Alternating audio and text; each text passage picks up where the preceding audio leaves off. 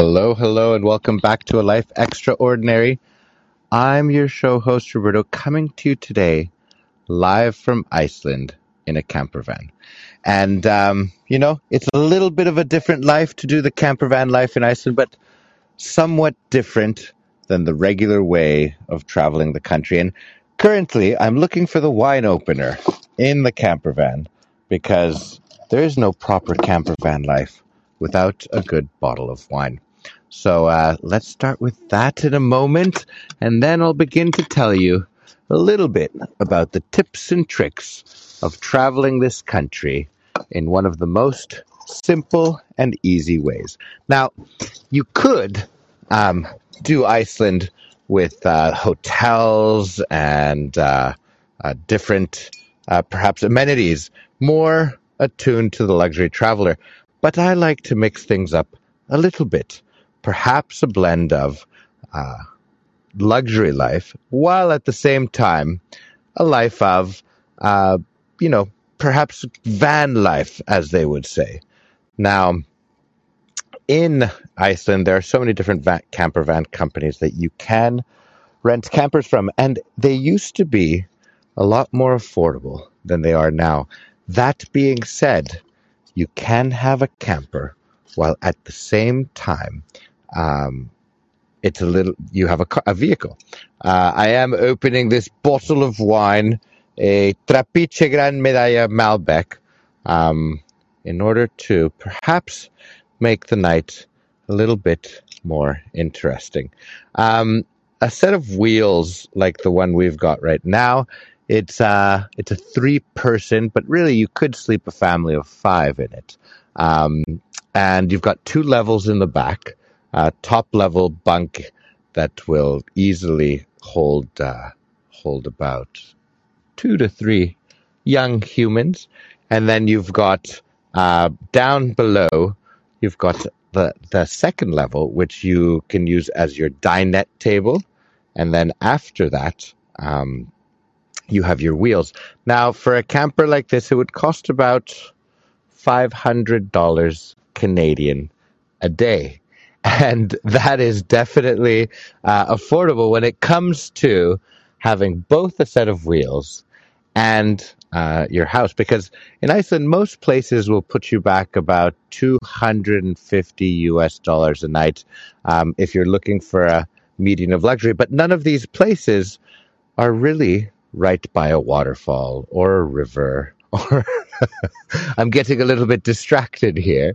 Um, so that that's, and I think that's what really differentiates the camper van life because you can camp beside a river, you could camp beside a waterfall, you could watch the northern lights. And so many people, when they travel uh, through a hotel, they don't end up seeing um, the play, the the auroras, the northern lights, because if you're seeing the northern lights, it's often because you're outside already but if you're in your hotel room, let's see if we can hear. Oh, I think you might have heard that, right? Uh, but if you're outside in your hotel room, then it could be, um, then you're not so likely to see them. Now, it's getting a little bit hot in here, so I'm going to turn down the heating. The camper vans in Iceland basically come with the same amenity, amenities of van life than uh, than a lot of different places. I'm being told perhaps not to turn the heating down but uh, but it's loud and I'm getting hot. And uh, even if it's cold and windy outside, uh, the camper van keeps you quite warm and cozy. One of the things about Iceland is that pitching a tent isn't exactly the best of ways to camp in this country because it's windy as hell. And sometimes with the rain, the sleet, the snow, it comes in sideways and every which way. Um, and my friend Jose Pablo, who's been pitching his tent all over the country right now, has uh, experienced having to hold the tent down while, um, while so that it doesn't blow away.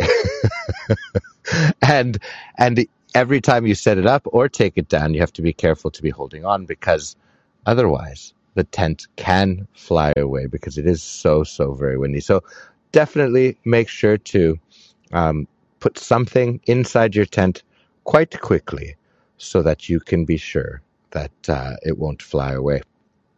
Now, um, different companies that you can rent a camper van from here. Um, there's uh, Campeasy, which is the one we're currently in, and they've got they've been around for a good seven years or so. And there's a lot of uh, companies that offer camper vans, but this one happens to give you four by four. That being said, the four by four side of things didn't really work out for us last night because I did end up in sand that was a little bit too thick and uh, a $900 rescue was required this morning to get us out of the sand. Not the way I, I intended to start my day, but that is travel. And without uh, misadventure on the adventures, well, perhaps it's not truly an adventure. I'm going to take a swig of this Grand Medalla wine. My apologies. Mm. Ah, there we go. Makes camper life a little bit more bourgeois. Now, um, there's a lot of uh, consternation in Iceland about camper vans because with the advent and the growth of, excuse me, the growth of tourism, this has made it um, such that uh, that the countryside and a lot of people's farms and beaches and uh, driveways end up with inadvertent tourists. And there's a segment of Icelandic population that says this is amazing. We're bringing so much money to the country. Um, all these different tourists uh, spend at the gas stations and the stores and at all the activity centers and uh, on the hikes and the ice cave tours the whale watching tours, etc., etc. But then there's a group of Icelanders that say, well, they're not spending enough because they're not spending at the hotels, perhaps that um, that the traditional tourists would stay at, and they're creating a mess because a lot of people that do begin to do the camper life um, do tend to go to the loo outside the van. And one of the things that makes pooping outside of a camper van in Iceland, a little bit different than in another country, is that it's volcanic rock. So when someone goes to the loo, it just stays there and it doesn't biodegrade into the ground in the same way that it would in, say, Canada, where you've got lots of lots of uh, soil that absorbs, uh, obviously, the natural human poop and, and whatnot. So what happens in Iceland is that places that are very, very frequented end up with little statues of poop all around. And understandably, the Icelanders that are looking to keep this country pristine um, and clean, and frankly, any tourist that's going around as well, appreciates that it would be uh, clean as such. Um, so there's there's there's that discord there. Also, the road infrastructure of Iceland was not prepared originally to take 2 million tourists a year. And it's been a bit of a, a, a, growing pains when it comes to having so many more vehicles on the road than they're used to. Fortunately, over the last five, six years, I've noticed that the infrastructure in the country for these roads has increased dramatically. Um, now, a lot of people are like, when, we're going over a bridge, would ask me, why is there only a one lane bridge? Um, when uh, why don't they build a two lane bridge? And why is this road so narrow? And why why isn't there a shoulder on the road? And the reason is that, as many of you know, roads are very costly. So if you were to build a shoulder on every roadway that is in Iceland outside of the cities, it would be unaffordable for a country that's only 350,000 people bridges. There are plenty of bridges uh, in the country because it's a it's a country of rivers coming down from the glacier uh, and obviously making their way to the ocean. And each bridge, for those that don't know, can cost you know uh, anywhere from tens of millions of dollars to hundreds of millions of dollars, particularly if the soil beneath is soft like the Icelandic sand and the black sand tends to be. So so for the country to build two lane bridges uh, in every location around the, the island would be once again unaffordable. And this has made it such that a lot of accidents had happened during the growing pains period of having so many vehicles on the road because the country's infrastructure was just not meant for that. Also, you end up having a lot of drivers that just don't know how to drive in Iceland um, because they're not used, accustomed to having 75 kilometer an hour winds hit their van um, and move them over a meter um, and then readjust. And so I have to say, the truth, truth be told, that that uh, the Oriental um, demographics that of tourists that comes to Iceland are known by Icelanders to be the worst drivers, and uh, basically they're always saying that they they're constantly constantly rescuing um, people from Southeast Asia and from China um, that just aren't accustomed to driving this type of conditions in the roads. And you take a big van like uh, like a big camper van, and it becomes a sail. You know, even the people at the camper van camper rental companies will tell you like, hey, you know, you got to be really careful when you're driving uh, in high wind conditions because if Icelanders have to put up signs um, every, I'd say, 100 kilometers, 60, 60 to 100 kilometers, you'll find a particular sign that gives you this, the wind speed, the uh, wind direction, and the temperature because each segment of the highway can have different wind speeds uh, than the previous section. And so you go over a pass and suddenly you're getting hit by 75 kilometer an hour winds. You're not accustomed to it. There aren't shoulders on the highway. Um, and so if you aren't driving during those conditions near the middle of the road, then uh, very easily you get blown off the road. Uh, rescue service in Iceland is something that uh, is frequently used.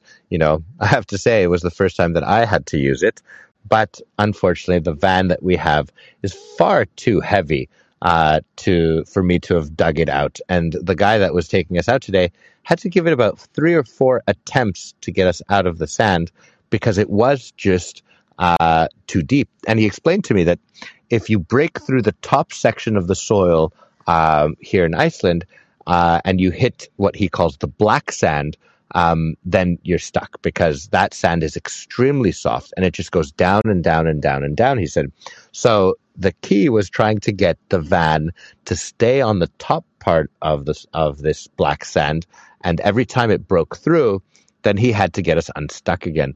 And and I was a little bit concerned uh, at the beginning because after three attempts, we actually had gotten deeper away from where we were trying to get out versus um, versus in the direction that we needed to until the guy said, "You know what? I'm going to have to do this a different way." And he put his uh, his tow truck on the front and put the winch system and pulled the van from the front out uh, in order to get us out. Whereas uh, he had tried to pull us from the tow hitch on the back uh, the last few times. And this is a frequent sight in Iceland. Tourists being rescued because even I, after seven trips here, I'm a tourist because I tried to drive this van like I would drive my pickup truck. And obviously, it's not. So, when you take the bigger camper vans, do be aware that while there are plenty of nice roads and F roads to take, don't head into the black sands because ye shall get stuck more likely than not. Um, but sometimes we have to learn the hard way. And uh, and and perhaps I should have spent that nine hundred dollars on some wonderful luxurious hotel versus getting unstuck. That being said, I have stories for a lifetime to say of those events. And the place where we got stuck last night, we ended up seeing the Northern Lights. And we'll post some really cool pictures of watching the Northern Lights from the top of the van. And we took some spectacular videos, I mean, or photos, uh, of the Northern Lights dancing upon us. So I think if you go on my Instagram stories at the Expeditioners, you'll find that um, that although we were stuck, it was just okay, and we had a wonderful night nonetheless. Um, watching the skies and and and having a really really nice nice time. I had meant to um, to build a fire last night, um, but perhaps I got a little bit too distracted before I could do that. And as the winds go in Iceland, you have to take advantage of uh, of nights with calm wind to start a fire because otherwise um, the wind tends to kick up quite quickly, and uh, the rain and the sleet. Although I have to say, you know, I'm trying to tell you that the weather is terrible here and that oftentimes you can't. And yet the last few days have felt quite summer-like uh, including today. So, to recap of our adventures within the last 24 hours of camper vanning in Iceland, it began with searching for an off road, F road, to get uh, an F road is basically any of their gravel roads that go off um, the what's the what's the name of the highway one called? Man Landmanlabeyer. Land ah, I'll try and get the name, but uh, maybe a swig of wine will help. Mm. And um, and so we were we began by looking for one of these roads to find a cool spot to camp because that is the essence of having a camper van in Iceland is finding those places off the beaten path where you can watch the skies, watch the waves, perhaps even take out your paddle boards and go for a spin. And uh, and the camper van uh, company Campeasy actually offers uh, paddle boards that you can rent as well to take with you. In our case, um, the camper van is sponsored, so that's quite nice. Uh, otherwise, it would have been about $5,800. And I think I might extend it for another week or so because once you're here, you may as well enjoy it to the fullest. Um, so it began by searching for that road. Then I saw an offshoot road from that F road. And I was like, oh, I'll go that way. And 100 meters in, I realized that the sand was getting quite soft. So I turned the van around. But after I had turned it around, I lost all momentum. And obviously, for those that know driving in sand, the moment your momentum is gone, that is when uh, you end up getting stuck. so, so then we we got stuck and we gave it a go to dig out. Um, we had a cord, a cord, a bag of wood pieces that we were using uh, to try and get unstuck. And uh, unfortunately, it did not work. And after maybe an hour or so, the sun was setting. Um, we realized, you know what? It is what it is. Let's just uh, make some dinner, uh, open a bottle of wine, and uh, and take it from there. And I think that's one of the neat things about camper van life is that you can actually take a much slower pace of doing everything. Wake up late, see the sunrise, um, make coffee, um, and and enjoy being in a space uh, with your friends or your significant other um, while you're watching the skies and all these adventures. Um, it's one of my favorite ways to travel the country, and uh, and a way that I'll often be coming back to do. And I do recommend taking the 4x4 camper. Now, I have the Viking right now. Uh, it's called the Viking camper van. Um, and this one is the, that five, uh, five passenger van. And it is, uh, one of the larger behemoths in their lineup of vehicles. It's got a roof rack upon which we've put the paddle boards and a bag of gear. Um, it's got storage underneath. The dinette table turns into a bed, and and then you've got uh, uh, it comes with an iPad. Well, somewhat an electronic pad, whatever it might be, not exactly an Apple iPad. And it's got internet that you could use for, the iPad for connecting up to five or six devices. It's got recommended sites to see on the iPad. On that note, maybe I should check out a few ones from where we are now. Um, and it's also got a live chat that you can chat with the camper van company um, as well. And uh, I'm getting a little distracted here. Mm. Um, what else can I tell you about these camper vans? Oh yeah, the smaller sized van is for those if you're just a couple and uh, and feeling like taking these F roads to explore a bit deeper. it's probably the the vehicle that I'd recommend for you versus taking the Viking because the Viking, due to its size and weight, will have a tendency perhaps of getting more stuck than you if you had that that smaller van. A few other companies that I've um, worked with or collaborated before. Uh, Go Campers uh, as well as one. I'm not sure if they do four by fours. I think they do do pickups that have a camper on the back, um, but obviously it's a pop up camper, so not the same size as you would have uh, from Campeasy. Um, I've also who else have I gone? There's Happy Campers. Um, and then uh, and then uh, Kefcar Car Rentals is definitely a company I like to go to. And they've got more old fashioned uh, camper vans, but uh, for those people that are on a budget and don't want to pay fifty eight hundred dollars for ten days, then uh, then definitely check out Kefcar because he's got some great great vehicles um, for those uh, budget travelers. Actually, a lot of photographers and videographers like to go with Kefcar simply because he's got uh, it's a lot more affordable, and at the same time, you still have um, your wheels, um, your your vehicle, and uh, your hotel all in one. And so for those people that are traveling the country on a budget, then it makes it a lot easier. What will you find in one of these uh, Viking camper vans like the one I'm in right now? Uh, well, looking around, um, the front three seats are uh, are three. The front row is three passenger seats. You've got a heating system that uh, runs off the diesel tank directly, so you don't actually have to be uh, changing propane tanks for the heating of the vehicle. I think it's got two sets of batteries so that you don't have issues of having your batteries die while you're on your camper van uh, trip. It's got uh, a little sink um, for doing dishes, brushing your teeth, and things like that. The water that comes into the sink is in a, a plastic container that you detach and fill up as needed. On that note, I think tomorrow morning we should do that.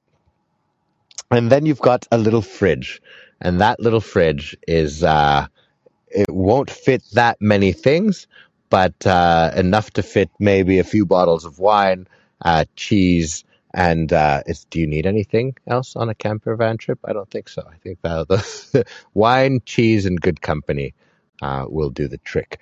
Um, some of the locations that you'd really like to hit up um, when you do have your camper van. Um, I'd begin by driving out uh, from Reykjavik to Seljalandsfoss um, and Skogafoss. There's also a, a neat hidden waterfall I like to go with people called Nauthusagil. I'll let you guys try and Google that one and see if you can find it. And it is down the road, a little bit further away uh, than the other ones. Then from there, you could head up to Skogafoss, uh, which is that giant, majestic waterfall that you see in so many pictures and videos of people. And that's actually a spot that a lot of people like to camp at. So, two the first two spots that you can uh, park your camper van. Uh, number one, uh, right to the right of Seljalandsfoss. If I'm uh, sorry, yeah, to the to the left of Seljalandsfoss. If I'm facing the waterfall, there's a small campground that's got showers, uh, a bathroom, and a and a kitchen. It, it's about uh, three thousand krona or thirty dollars to park there for the night.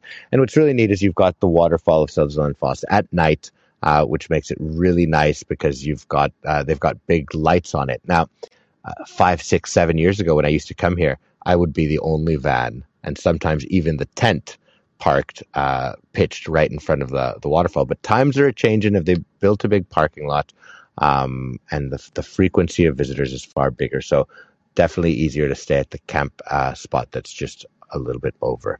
Uh, Skogafoss, I don't know how many times I've slept in a camper in the parking lot because it's a waterfall that requires more time. If uh, if you're doing this slow travel camper van life and you're really focusing on taking photos and videos, um, it's a place that you can arrive uh, around four or five o'clock, do some shooting, um, do some videos, go back in the camper, have dinner, and then in the morning, uh, particularly, you'll have the sunlight on the waterfall and that creates a double rainbow pretty much all the time. Um, that that people are like, "Wow, I'm so lucky! I've seen the double rainbow at Skogafoss. Uh, I'm so unique. This must never happen." And well, truth be told, the the double rainbow is pretty much always there as long as the sun is hitting the waterfall. From Skogafoss, you could keep heading east along the coastline of Iceland, and if for the those a bit more brave or that have more time. Um, you could have taken uh, a bit of an off uh, section of Iceland that very few people tend to do. And we did that just a couple of days ago. And you take a ferry that's just next to Seljalandsfoss and you take it over to Vestmannaeyjar. And in Vestmannaeyjar, you'll find one of the most unique little towns that I've ever seen. And you can climb up the red volcano uh, rock. I do recommend you actually use the trail because if you're not going on the trail and you happen to go up the backside of the volcano like I did the other day, then you'll find yourself dealing with very, very loose volcanic rock that uh, if you're not accustomed to walking in those type of conditions, that you could easily slip and fall and careen off a cliff to your untimely death. So better to use the trail or to uh, learn how to walk on mountains. I'm, I swear I'm not giving an indirect here by any means. Um, And and once you get to the top of the volcano, you look over the town, and you could see the crown um, of the nat- natural amphitheater which is a place where 20,000 people congregate every end of July for concerts and events um, on this tiny island that probably has no more than 500 people.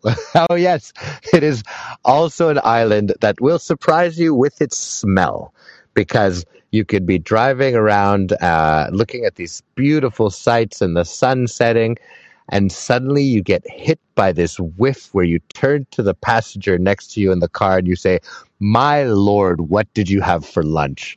Only to uh, for both of you to realize that neither is the culprit, but that it's actually the scent of the town. Swig of wine required. Mm. And the scent of the town is dreadful. And the reason is is that the livelihood of the people of this town is fishing. And so there's a port and there's um, a freezing uh, facility for fish, cod, herring, and basically everybody that works in that town works in the fishing industry. Uh, aside from the few places that are starting to be uh, developed as Airbnb rentals and hotels. Um, but when we first discovered the place, I, it was on my last trip, I think in October uh, that I discovered that I actually went for it for the first time. And there were Icelanders on the ferry, and they were saying, "How did you hear about Vestmannaeyjar?" And uh, and we said, "Oh well." We looked at a map and said, "Hey, look, there's some islands. Let's go see them." And uh, while you're taking the ferry, there's a well-known island that uh, there's even a meme about, and you see this tiny house, uh, white house, in a cradle of uh, grass on this desolate, desolate island. And the meme that goes around the world, and if you could probably Google it, like the loneliest house in the world or the last house on earth. And the meme basically says, um, why, uh, question mark. And then like, as in, why do you have this tiny house on an island in the middle of fuck nowhere? and, and the reason is, um, on the meme, they're like, why? Because fuck people. And, um, hey, you know, uh, probably makes sense. But the true story behind that house is that it actually belongs uh, to a group of uh, Icelanders that pay a membership to be able to use it to go hunting. And you're like, what the hell are you going to go hunting for on this tiny island? And uh, I think it's primarily partridge and some type of birds that they like to go hunt there. And in order to get to these islands, there's actually two of them. Um, you have to time the tide just right because that's a Zodiac boat landing on uh, on a very very rocky and treacherous shore. And I've heard stories that sometimes people have to stay there for a week or two extra because the boats simply just can't uh, land there. Um, but definitely a gem of a town. Um, you hike the volcano. You're if you're a bit more uh, adventurous like us, you can grab some paddle boards like you like from Campeasy, and you can paddle out to what's known as the Elephant Rocks. And these are big rock formations that are close to the amphitheater that look exactly like an elephant uh, tusk going down into the water. And there's some pretty picturesque caves uh, there as well. That uh, that once you're in them, you'll feel in love uh, with life with rock formations and with the adventure of the moment. Um, and I was out there with some friends just yesterday, I think it was, or the day before, and uh, and we all felt quite alive because we were doing something in Iceland that most people don't tend to do. Um, what else did I want to tell you about that Vestmannaeyjar? Um, there's actually where the when the ferry comes in, there's some sheer cliffs um, right to the right. And there's actually a, um, what should we call it? It would be like a whale or a dolphin pen. And apparently they used to keep two dolphins or, or porpoise, uh, porpoises, uh, there, uh, for rehabilitation. Now, this is the type of community that perhaps it was for whaling in the past. So perhaps a bit more of a dark history there. But, uh, apparently they had used the pens on most recent uh, most recent um, events to help rehabilitate um, some sea mammals. So that's that's really really unique and different. Um, and yeah, definitely recommend that island for somebody that wants to do a little bit different. And if you take your camper van, you can camp at the uh, amphitheater. Um, and I and from the amphitheater, there's a nice hike that you can kick up the crown and see the views of Westmanna Bay and of Iceland from a completely different perspective. So I think that's just enough for for a little bit on the camper life in Iceland tonight. And uh, I'm going to start making some pasta for my friends so that we can enjoy watching the stars. And uh, stars, are they out tonight? No, I don't think they're out tonight. Well, we can just enjoy the camper life because um, another thing that I really like about that is the day after, there's no fixed checkout time. So you can stay in bed and do whatever you want, however long you want, um, until you're ready to greet the day. I'm Roberto for the Expeditioners. Thanks for tuning in today, and we'll see you next time. Over and out.